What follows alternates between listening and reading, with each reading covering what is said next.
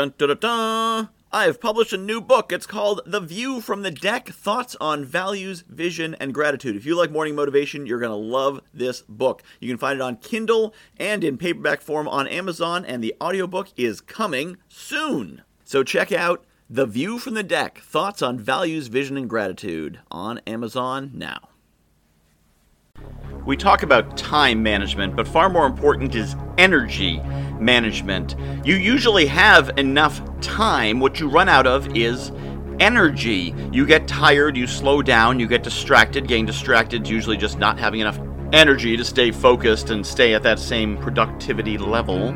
So it's really about energy management. And that comes down to thinking when do you work best doing certain things? For example, I get energy from talking to people. I'm an extrovert. But I get tired in the afternoon. So when do I put my meetings?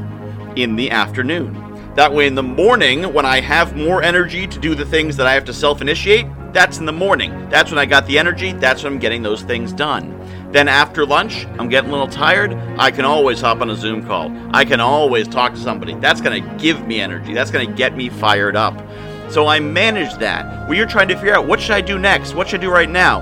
Hopefully you've got a plan developed. And if you do, then you've got a schedule, a strategy, and it's built. But that doesn't always happen. I don't always have a plan. You don't always have a plan. So, what should you do right this moment?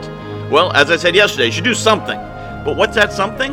Maybe it should be the thing that's going to give you more energy to keep you going. You don't always want to start the day with the thing that's going to be the worst. Now, you may have heard of swallow the frog, right? Do the worst thing of your day first. That could be it. If that thing hanging over your head is going to drain your energy, then get it done. But some things, if you can put it off and you're not going to be carrying it with you through the day, maybe you do want to hold that off. Get to that later. That's going to drain your energy. Do something that's going to build your energy first. Or do that, you know, eat that frog first, do that thing that's going to drain you, and then do something exciting. You know, recording morning motivations fires me up. I'm listening to music, I'm talking, I'm getting going. The same energy I'm giving to you, I'm getting as I record it. So this is something I can do to get myself fired back up after doing something that maybe drained me a bit. Whatever it is, know what gives you energy, what drains your energy, what's neutral to energy, know what your best times of day are. Some people work best at 2 in the morning, some people work best at 2 in the afternoon, some people work best at 10 a.m. Everyone has their own circadian rhythms, and you can try to force them, but it doesn't work very well. You have a natural rhythm of when you work best. Learn your rhythms, listen to your body, listen to your soul, your mind. It will tell you when you work best. It will tell you what you should do when. This is the beautiful thing about entrepreneurship. You work a job, you've got a boss telling you, well, the company wants you to do this at this time. As an entrepreneur, the company, that's you, wants you to do things the time that are most effective, the time that will get the best result, whatever time that might be you got to be your own boss, which means you have to have a good understanding of how your energy flows. So manage your energy, and that will manage your time.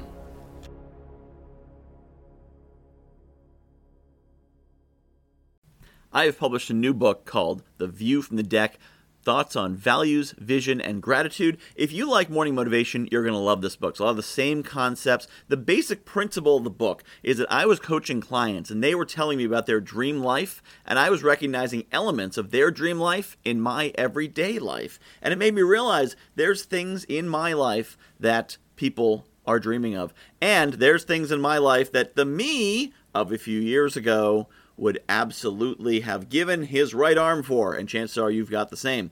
So I took these concepts about values and what makes us do what we do, vision, where we want to be, and gratitude, appreciating the awesome things we have, and put them together into one awesome book called The View from the Deck Values, Vision, and Gratitude. You can find it on Amazon.com. Just search for Michael Whitehouse, The View from the Deck, and get your copy today.